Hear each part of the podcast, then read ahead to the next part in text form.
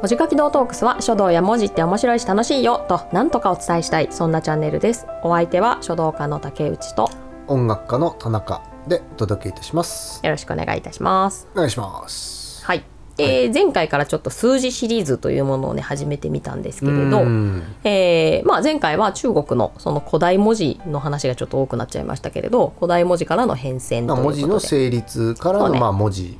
か数字そうでがすねどういうふうになったかうっんてね甲骨文字の時代からもう漢数字というものがあって、うんで、えーとまあ、それが小天って言われる秦の始皇帝の時代に文字の統一みたいなものがあったりとかしてちょっとずつ変わっていきながら、えーもう6世紀ぐらいには楷書体という今の私たちが見ても分かる漢数字に整えられていったよという話が、まあ、ざっくりした話なわけですけれど、なるほはいでえー、と今回はですねその日本における、どうんえー、と数字の歴史というか数字のお話というものをちょっと追ってみたいと思います。はい、お付き合いくださいお付き合いくださいはいはい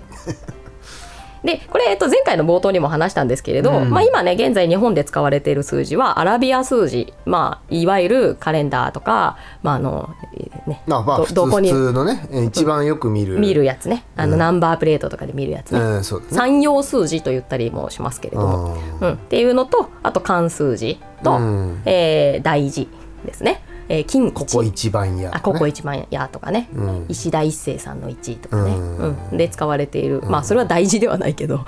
なんとか二の 方ねそうまああの大臣はそもそもはそのうん1とか2とか3とかっていう関数字って棒がさ1本2本3本みたいなさ話じゃんまあだそうだねからそれがまあ間違えられないように別の漢字全然違う文字を当てましょうということでうん作られたものということにはなるわけですけど、まあ特に陳さんなんてね1書いてあれば2にできるし2があったらひょ3いにっでてきちゃうから ねであと擦れたとかさなんか、うんなんかついちゃったとかでさ、うん変わっちゃう可能性があるので、そうだねまあ、そのいうのを避けるために作られたもはのいというふうに言われていますなるほどけれど,、でまあ、今はあんまり、まあ、使わないとかあんまり見かけることはね少ないかとはうん思いますけれども、まあ、その3種類が、まあ、現代日本で見かける、まあ、我々が知ってる数字。あでもなるほどちょちょっと今思ったんですけど、うんあの数字って縦書きじゃないだから数字っていうかあのその漢数字漢す漢字っていうかさうんうんその元々ね古くから言えばその縦書きじゃない、うんうん縦書きなのに、うん棒を横に引っ張る感じうんうんうんってなんかこれ例えばさ例えば3だったら、うん今使ってるあの三本川の川、うんうんうんうん、川っていうふうにさなんか縦に書いてんだったらなんうかんスルスルスルシュッシュッシュみたいな、うん手の手首の動き的にもうんうん上から文字が降りてきてそうだね縦の方が動きやすいっていうか縦に引っ張られていくのがやっぱり縦書きのものだもんね。そうだよね、うんでそれをわざわざスーッと降りてきたのに、うん真横に線を引いていく感じってことなわけじゃない、なんかこれってやっぱりそもそもなんか数字は間違っちゃいかあんみそうたねいな、うんうんなんか意識がちょっと感じられるなーうんみ特たいな、別なものというか特別な文字そんななんでしょうね。気がするあなーっあて今確かに確か思にった縦次書第ですねき文化の中でねっていう。そう横に線引くってね、まあ、でもさなんか縦書き文化の中でさ、うんその123って書くとさボーボーボーボーボーボーってなるわけじゃないですか横棒横棒横棒って。なあ123、ね、そうそうそう、ん例えばね123って書きたい時に、うんだからそうすると、まあ、逆になんか見た目上では分かりづらいなと思ったりもするけどねまあ確かにまあでも確かに動きとしてはね縦に引っ張られていくっていうのに合理的に作られているものだとは思うので、うんうんまあ確かにそうそんなあの特に123は大事みたいなさ、あだからまあ区切れてる必要が絶対にあるっていうことを思ったんじゃないかな、うん例えば字がさ前の字とニョロニョロってくっくっついてたり、うん縦書きで数字書いちゃうと、うん、なんか1って書いて次の2がさ縦棒2本みたいなのだったら、うんうん1は縦棒1本、う2は縦棒2本だったら1の縦棒と2の縦棒がくっついちゃうともう何が何やらああなるほどね連綿連綿するみたいなことねそうそ うそうだから絶対に連綿できないようにああなるほどなるほど、うん、横に引いたのかなってちょっと今思いました。まあで十1文字の中では連綿していいからむしろ1文字の中では連綿していてくれた方が、うんこれ1で2で3っていうのがさ、視認性が上がるじゃないまあそうだね。なんかやっぱ取引とかさ、そのまあ商商売といういかやそうそうそう物々交換みたいなさ、それ間違っちそうゃったら大大変変だだももんんねね。一、本増えてたりとかさ、大変なことだからねもう1万が2万になるだけでも大変だから そりゃ大 変だまあねそういう意識があったのかもだよねうんうんなんか真偽はあの謎のままになるとは思うけまあまあどまあまあうんでもなんかそそれはなんか納得ができうんる説ですねうんうんはいははい いはいはい、で、えっと、中国はね、あの紀元前、えー1300年ぐらいから、まあ、黄河の、ね、ほとりで、えー漢字が生まれましたよっていうものすごい古い歴史なわけなんですけど、はいその頃あ日本は、まあ、これも、えっと、日本のねひらがなの歴史みたいなのでやった時にさ、うんあのさらっと言ってると思うのでもしよければそっちの回も聞いていただきたいんですけれども、うんえっと、文字を持たない民族だったと。なんじゃかあジャパンがそうだから紀元前の頃ああそうだね紀元1世紀とかそんくらい入ってそきたうんそうだっけそうそう、んで紀元前の頃はまあそれそれもね諸説ありでさ神代文字神代文字とかってさなんか日本にも文字が独自の文字があったんじゃないか説みたいあなあねやつあも、るねうん、でもなんあかったそりれはうんそんないんじゃないっていうのはことが今今は一般説としては、あの文字を持たない民族だったというところがまあ一般的な理解なのかなというふうには思うんですけど、えーとまあ、その頃中国がねあのしもう死ぬほど文字作って発展している頃に、まあ、文字を持たずに暮らしていてでその後、えーとまあ、いさっきもあの言っていただきましたけど、まあ、1世紀とか2世紀とか3世紀とかそのぐらいに仏教が伝わってくるとともに、まあ、漢字が伝わってきたとそれが弥生時代だったぐいらい、うん、ぐらけいどさ縄文時代っていうのはじゃああの紀元前だったそうそうじゃないうんなんかねでちょこれそうそうそうそうさっきどさっきっていうかこの第1回の途中からさどっかどっかでなんかちょっとポロッと言いたいなとう思っんて、うんこれもやっぱあ忘れちゃう 忘れちゃうからさ記憶のポストイット的うんうんにそうラジオを使うという 俺のそうそうそうそうそうそうでもなんかねうあのーこう縄文時代のさうんとかなんかこの昔の古代の発音みたいな、うんうんうんはいはあいのねあのだからまあまださ平安時代とかさ、うんね、あの藤原のみたいなプピチョみたいプなピやチつョみねたいなねなんかプピワラみたいなのがなんかあんじゃん、うんとかさだからそれよりもっと前縄文時代、はいはいはい縄文時代の発音、うんあのをなんかやってるのをさ、うんみ見たのうよ。んうんあのでそそこでさ数字のこと言ってたうの、んうん今ちょっとおね完璧な記憶ではないんだけど、うんあのただ、まあ、少なくとも覚えてることは「万」とかうん「万」はなんて言ってましたうよ「んうん12345678910」100は超えています「1000は超え「万」は超えます」みたいな、うんうんとかさ、まあ、つまり何が言いたいかっていうとね文字もない状態でうん「万」とかって扱えんいのやかそみうたよいな。ねそうよねおそれはすごい思いますねなんか言葉はさ、まあ、やり取りするものその普段の日常会話みたいなものは、うんまあうん文字がなくても、ね、成り立つだろうなっていうまのあ、はなんとな5個く、 5個置いとくよみたいな、うん、っていうかまあたたたくさんみたいなそういう場合はね、うんうんなんかちょっと置いてくわとか、なんかたくさんあるから食べてねみたいなそうぐらいで全然そのそういう感じはいいと思うんだけどマン万を字なしでさ、ねあ 日常の使いその概念を日常使いするの必要だったのかって感じよね何の時に使ってたんだろうねなんだろうね米でも粒が 100, 100万個あるよみたいなまあでも縄文時代だから米まだ作っ作ってんのそか作ってんのかな稲作とともにっていうのが弥生時代よねな感じなんするのイメージあるよね社会社そう社会の会の歴史のイメージだけど、そう何に使ってたんだろうねうん、うんねでじゃあその言葉だけあったとかにしてもさ、んまあ、少なくとも概念も入ってきてるし、んだからなんかよく考えてみるとまあその紙4文字みたいなのがねあったかどうかは別としても、なんか結構文字あったんじゃねみたいなうんことをなんかその動画をえーって見てる時かなんかに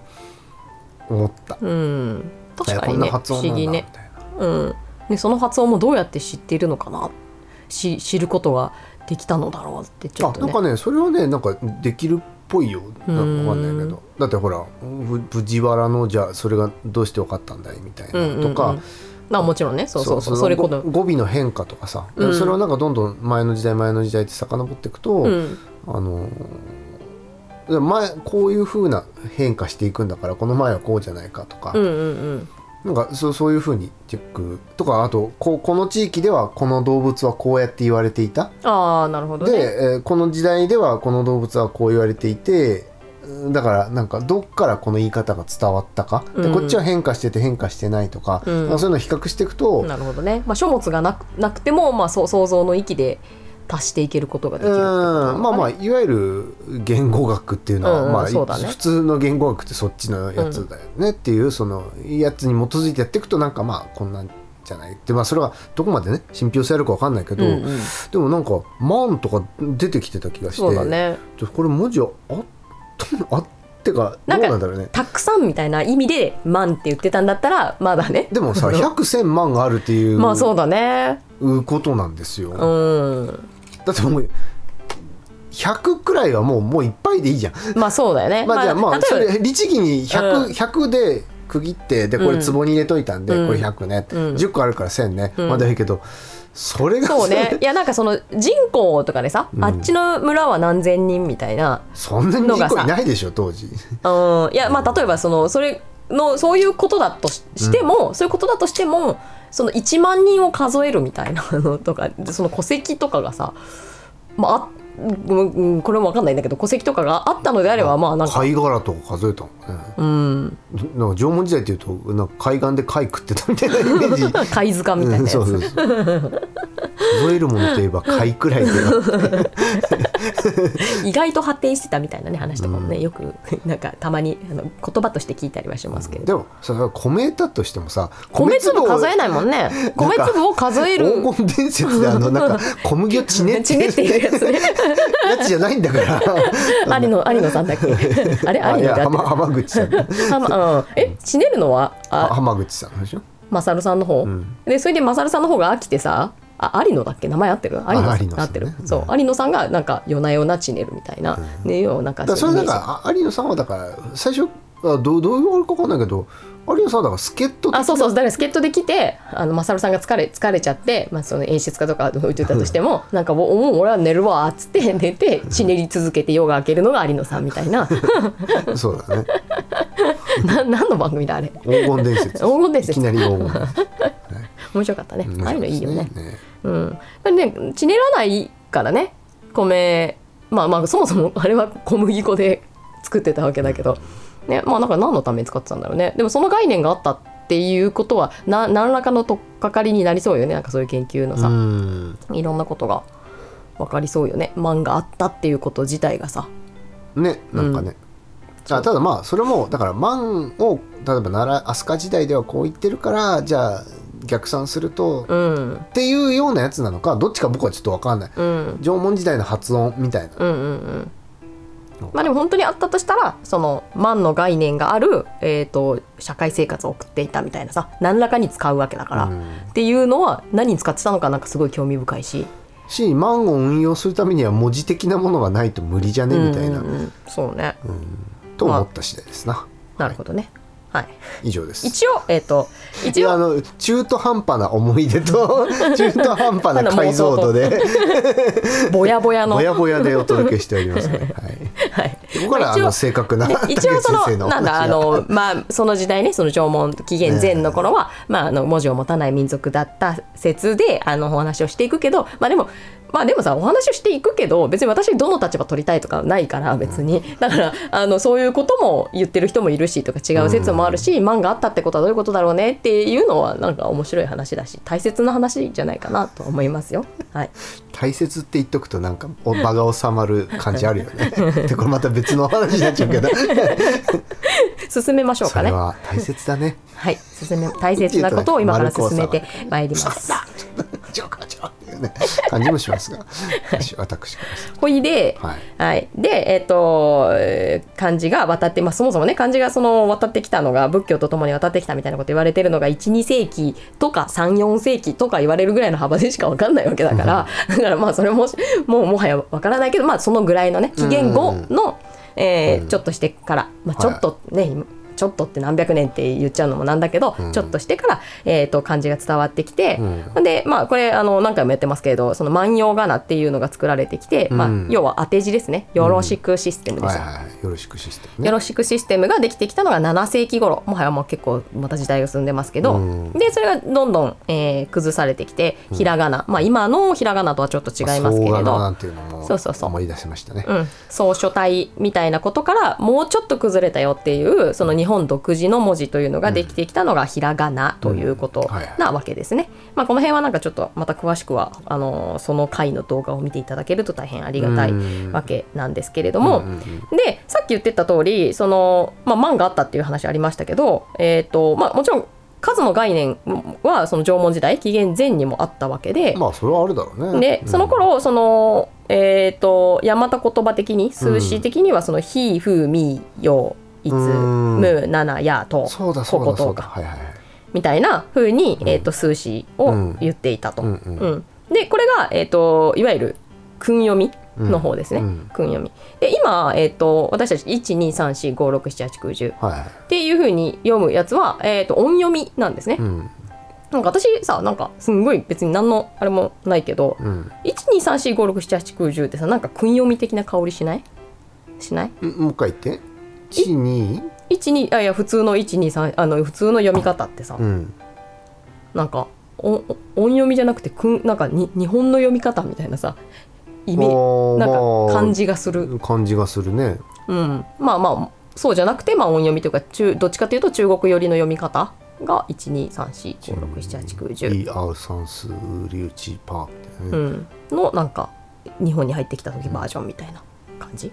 ですね、うんまあその古くは「ひふみよ」的なうん「ひふみさん」とかがねいうんたはいりはいはいしますけれど、うんそういったところで見かけるし、うまんああの時々ねおばあちゃんとか使う もはやそうそうやって「ひふみ」って数えるおばあちゃんはもはやうんあんまりいなくなってきているような気もしますけれど。まあ自分で使ってったらいいんじゃない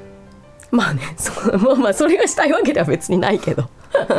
えっとビール缶ビールがひふみえ四つあるねみたいなまあまあそうだから4つとか3つとかさ1つみたいな数え方はさ、あのそっちよりっていうかその大和言葉よりの話だからまあもちろん残って 中るけ ど中タコかいなとかね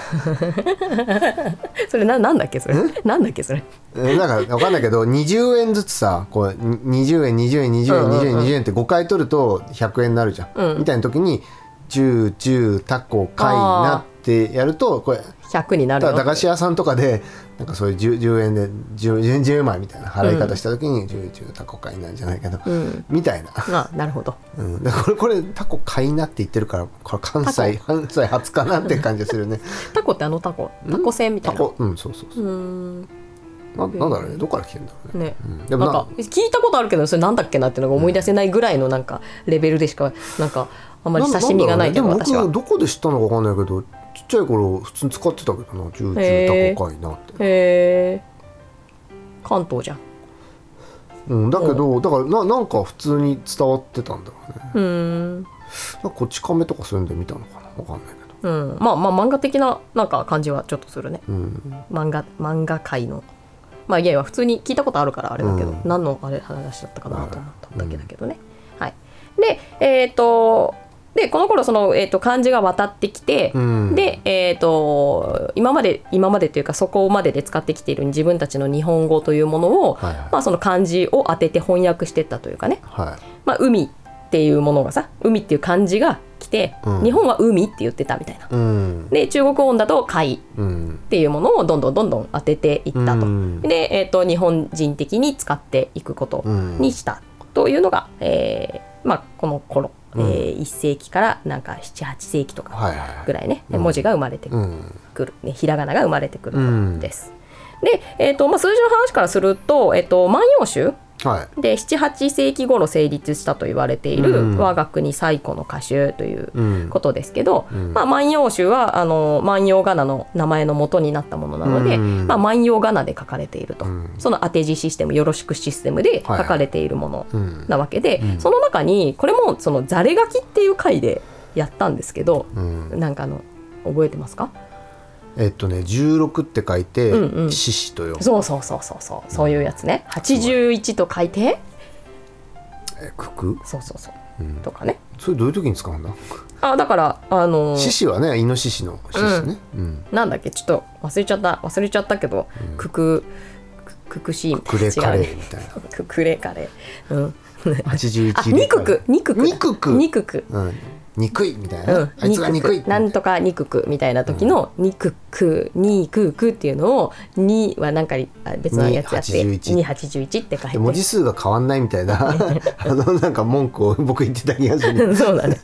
文字数が変わらないんだ からなんかねえまああれじゃんみたいな、まあそうだねうんまああとそのこれはね新しいこのその時やってないかもしれないけど、えーっと三漢数字の三五月って書いてうん、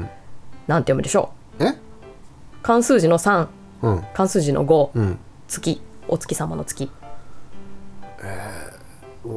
わかんないこれも九九的三五あすなんださっきの16は元の九九を考えるんだったけうんうんど、うんそうそうそうさ今度は 3×5 すんのそうそう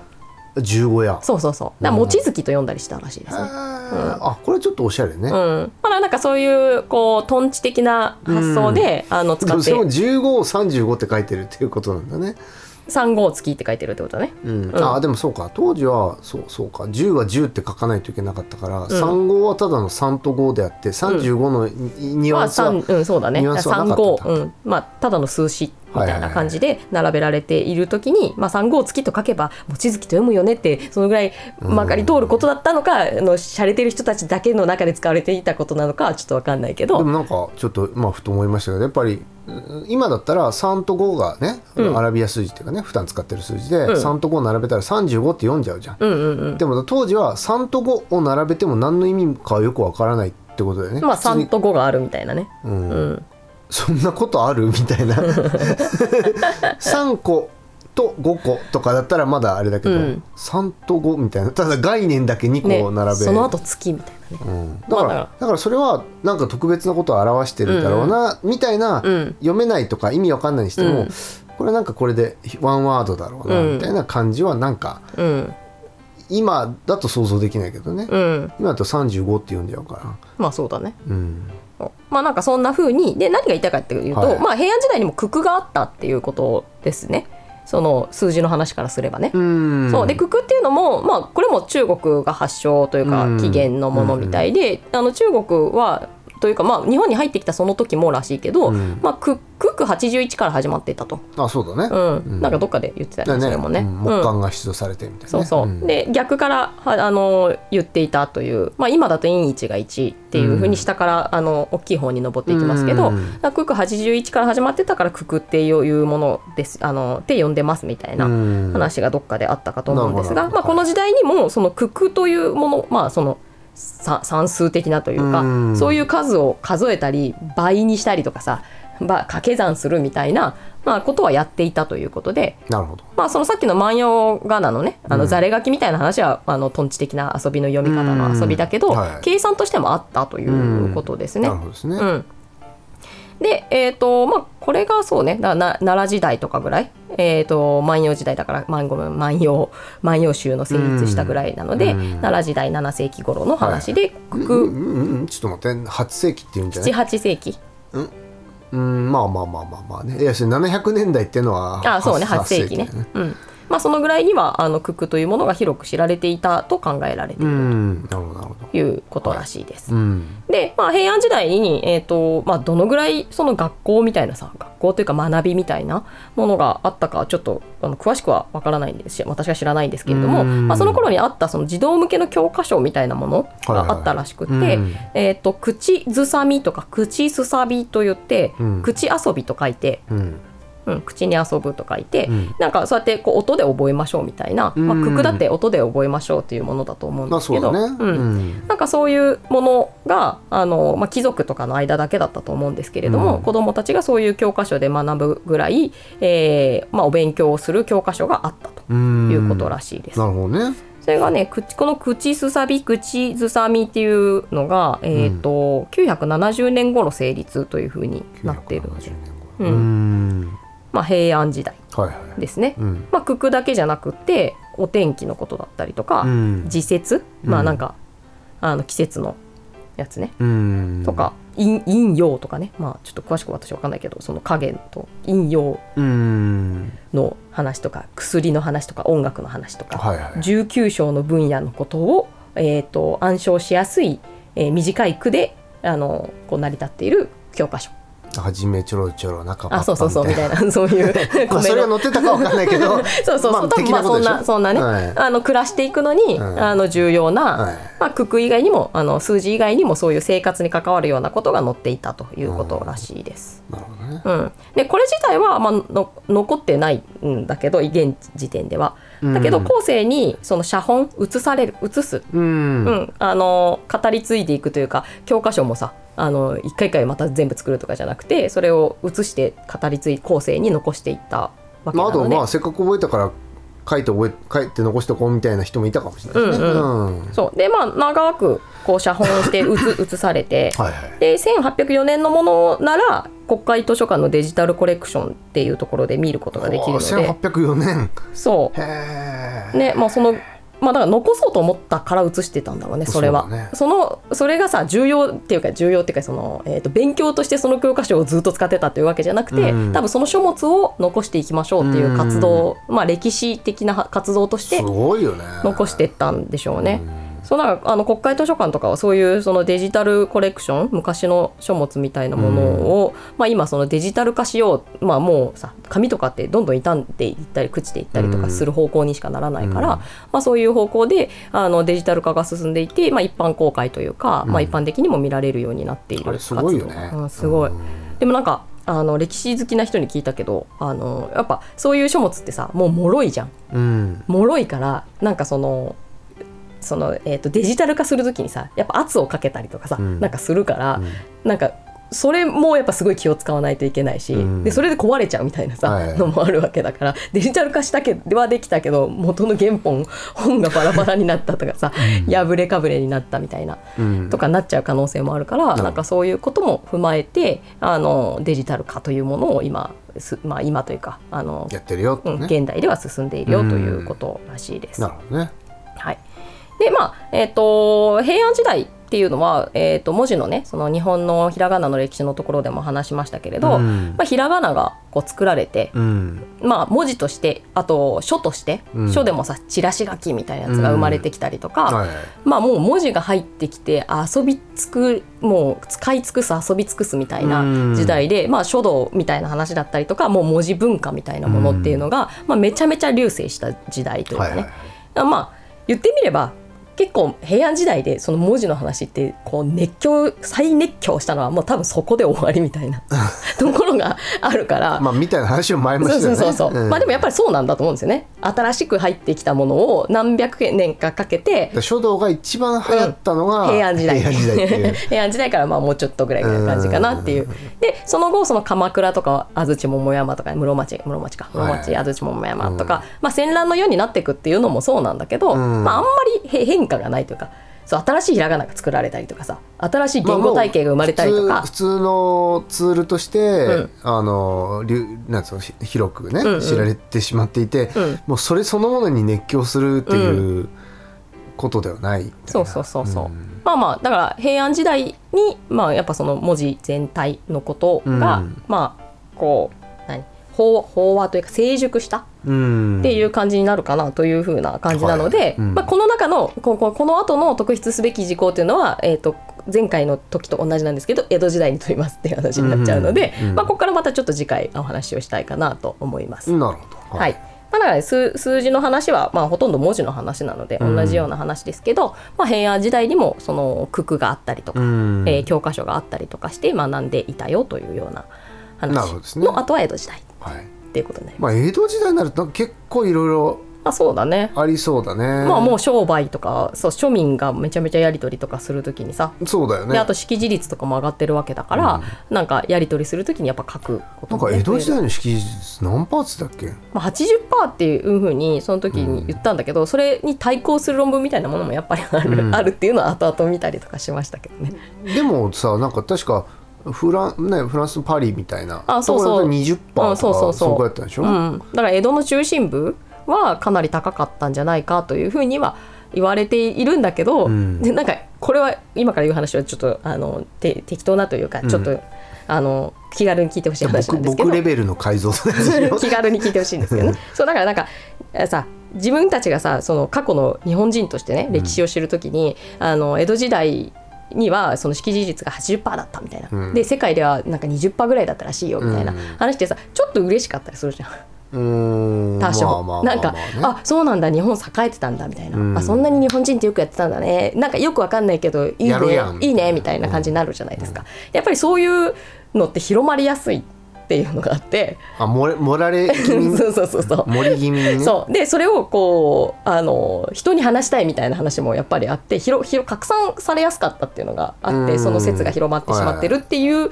ね、話もあるみたいで、うんまあ、実際にその寺子屋で読み書きそろばんみたいな話もやってたのは確かなんだけど、うんそこまでの質じゃなかっただろうなっていう人もいるみたいな、うんあと外国人がもうその時に入ってきてたりとかする外国側から見た日本みたいな、うんっていうなんかこう研究をしている人がいたりとかね、うんするとそんなんじゃなかったよっていう説もあるらしいという。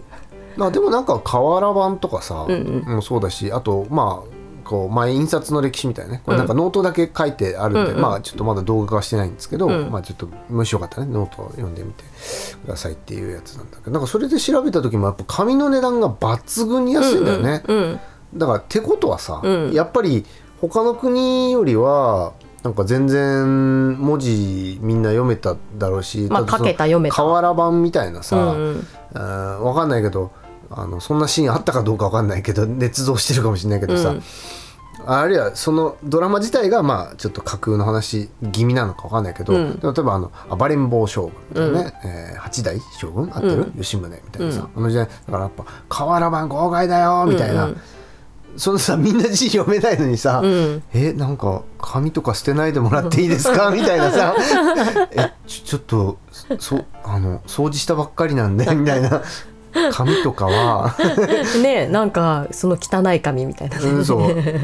っていうさこするとついちゃうんじゃないのみたいなねう、んうんえやめてもらっていいですかみたいなあでもそそうじゃないよまあそうねねわしゃわしゃわしゃってみんなねああ俺も俺もっつってもらうだみしたさいなあとあとこれこれあの例えばね僕ちょっとこれ言いたいんですけどまあこれ江戸時代にもそうだったかちょっと僕は知らないんだけどでもね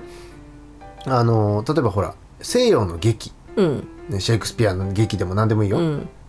そういうのにはないもの日本の江戸時代のうんその舞台うん劇みたいな、劇でも、まあ、落語みたいでもいいけどあの「ててんてんてん」ってこうなんかほらまくるじゃんうんうん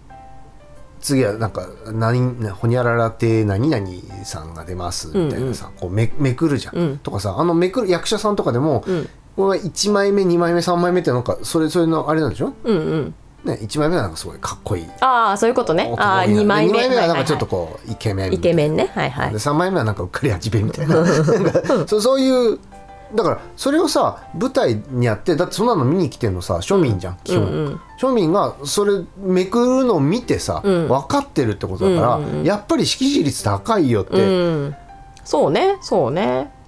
そうだってまあれがさそんなあんま読めない半分くらいしか読めないんだったら、うん別にそんなことややる必要ないじゃん。まあそうだね、まあ、だから江戸のって、まあ、あの時も江戸のって言ったから多分いいんだと思うんだけど、うんだから江戸都市部うんではその識字率が、まあ、8割かまあその正確に8割かどうか分かんないけど8割ぐらいみたいまな、あけ結構みん結な構高かったんじゃないかっていうのは、うんまあ、信憑性がありそうだその話からするしても信憑性がありそうだっていう話ね。まあ、そんなイメージがあるよね。うんまあ、地方だとねなんかそんなさなんか新聞ガーって配ったりとかさ、うんあと劇見に行くみたいなさ話とかも別になかったかもしれないから、うんそうだよねまあ、そんなに読めてない人も、まあ、たくさんいたかもしれないから、うんまあ、鳴らすとそんなでもないかもしれないけど、うんまあ、と都市部はねねという感じはそれを聞くとさらにでもあとさもうもう一個言うとさあのねあのあれじゃない江戸で働いてる人ってさ、うんすごいこう基本的にはえ江戸ってほら男女比がなんとかみたいなさうんうんだから江戸生まれみたいな、うんっていうのはよりはやっぱり外から江戸にこう働きに来てるあ今の東京みたいなねみたいなね、うん、出身は江戸じゃないみたいなそうそうそうそうそうだから男たちが働きに来てだから男女比があれで、まあ女の人はほとんど吉原とか江戸にしかいないよみたいな、うん、えーっていうような世界観だったとすると、だって地方から歩いてやってきた人が、うんえー仕事のない日とかにとか仕事終わった後に落語とか歌舞伎とか見に行って、うんそのめくるわけじゃん。うん、でそれを見てみんながわーってなってるわけだから、ということは地方から来た人だってうん、江戸に来てから字を覚えたってわけじゃないならねうん、読めてたんじゃねみたいな、まあそうね。っていう話になっちゃうよね。そうね。まあその演目ぐらいの字数だったら、うん、演目っていうかい一絵枚として理解してるみたいな、うんみたいなのももうあるかもしれない。でも瓦版みたいなやつはさ、なんかね文字ってなってるわけだから、まあ、相撲の番付とかさ、うん、まあそうだね。そういう娯楽であれだからまあそのまあそうでも相撲の番付を番付見て文字を理解して見なきゃいけないものかどうかわかんないけどやってうんわーってやるだけで別にいい,、まあ、いいような気もいすやるけど多分すげえ金とかかけてたでしょ今だってかけてんだから 僕はかけてないけどねなんか言うささ3時3時40分とかなんかそのそ の4時とかそのくらいにさ,、うんこうさテレビのあるサウナとか行くとさ地元のじいちゃんたちがねこう手相撲を見ながらさ「あれはなんとかなつって」ババリバリ爆打してんじゃんみたいな バリバ リまあどこのとはどこのサウナのとは言わないですけ相ど撲映ってんだ相撲映ってたから見たことないないや本当まあおばあちゃんはあまり興味ないんじゃないうんかもねうん、うんだからそのおじいちゃんたちもそどこまで興味があるのかわかんないけど、でもまあ今80歳とかそのくらいだったら巨人はんね大砲玉焼きじゃないけどさあまあそうねそういううんお相撲大好きみたいな、うん、まあまあ全全然いたしううちのあのね、だかもう死んじゃったけどじいさんばあさんも好きでしたけどねらそのお父さんお母さんとかそのおじいちゃんおばあちゃんとか、うんまあ、そうやってやっていくと、まあ、すぐ江戸そ時うだ江代ま戸でまあまあまあ江戸なんてねって話だもんねそううん、そうそうそう何世代前 でバリバリ金かけてたろうから江戸時代なんて、ってこともさやっぱり字読読めたんじゃないうん、なんかまあ読めてた説の方がなんかこうあの気分はいいみたいな話うんもまあまあある気か分らはいいねってのはあるからね そうそうそうなんかすごいバイアスをかけまくってそうそうそう優れた神だったなってういう かけてたどかどうかも知らないのに 勝手に「ということは読んでたんじゃない?」とかって、であの信憑性をかけまくってあの高めまくって、うんで信憑性は高まってないね全然信憑性じゃないあの、こう何自尊こ心みこたいっなちに都合のいい感じのニュアンスをいっぱい出してくる感じで ねお届けしております。はいあのねそうだねそうまあそうそうでああった方がいいかもしれないけどまあその事実じゃあなんかさいやなんだろうこれさ言い言い訳でもあるし言い訳じゃなくて言いたいことでもあるんだけど、なんかなんだろう絶対そうだったみたいな真実がなんか我々知りたいわけじゃないっていう か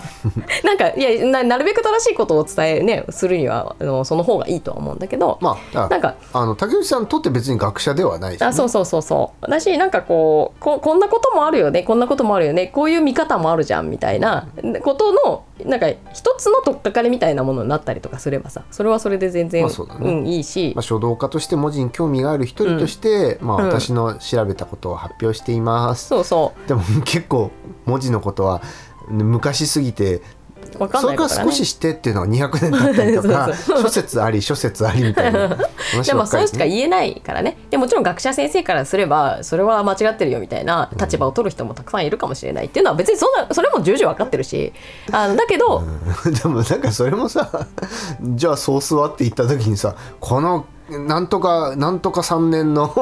瓦版をご覧くださいみたいなえそれそれー、ですかそらねれをその瓦版の信憑性はどうやって担保す るのみたいなさまあねだからなんかねいっぱいわかんないことだらけの中でしか話せないから、まあ、なんかそういうこうもう妄想みたいなものを大事にしていきたいという か大事にしていきたいわけではないけど なんかこう話の取っかかりああとその興味の取っかかりみたいな話はさまあそうだね、だから文字のお話をおお題材にしてなんかあのおしゃべりをしていますよみたいなね、そうだからまあトークスっていうといね。うことなんですけどね。 はいっていう壮大な言い訳とともに 壮大な言い訳とともにえーと次回は、えー、と江戸時代の数字の話を してみたいと思います。あ江戸時代の数字の話までまだいかなかったんだね。そう今江戸時代の話しちゃったねでもね、まあそうだね、まあ江戸時代の数字の話をしてみたいと思います。はいはい、とというわけで 以上ご視聴ありがとうございましたありがとうございました。えーまああのねこんな感じですけどよかったら あの次回はちゃんと数字の話しますんでねあの聞いてください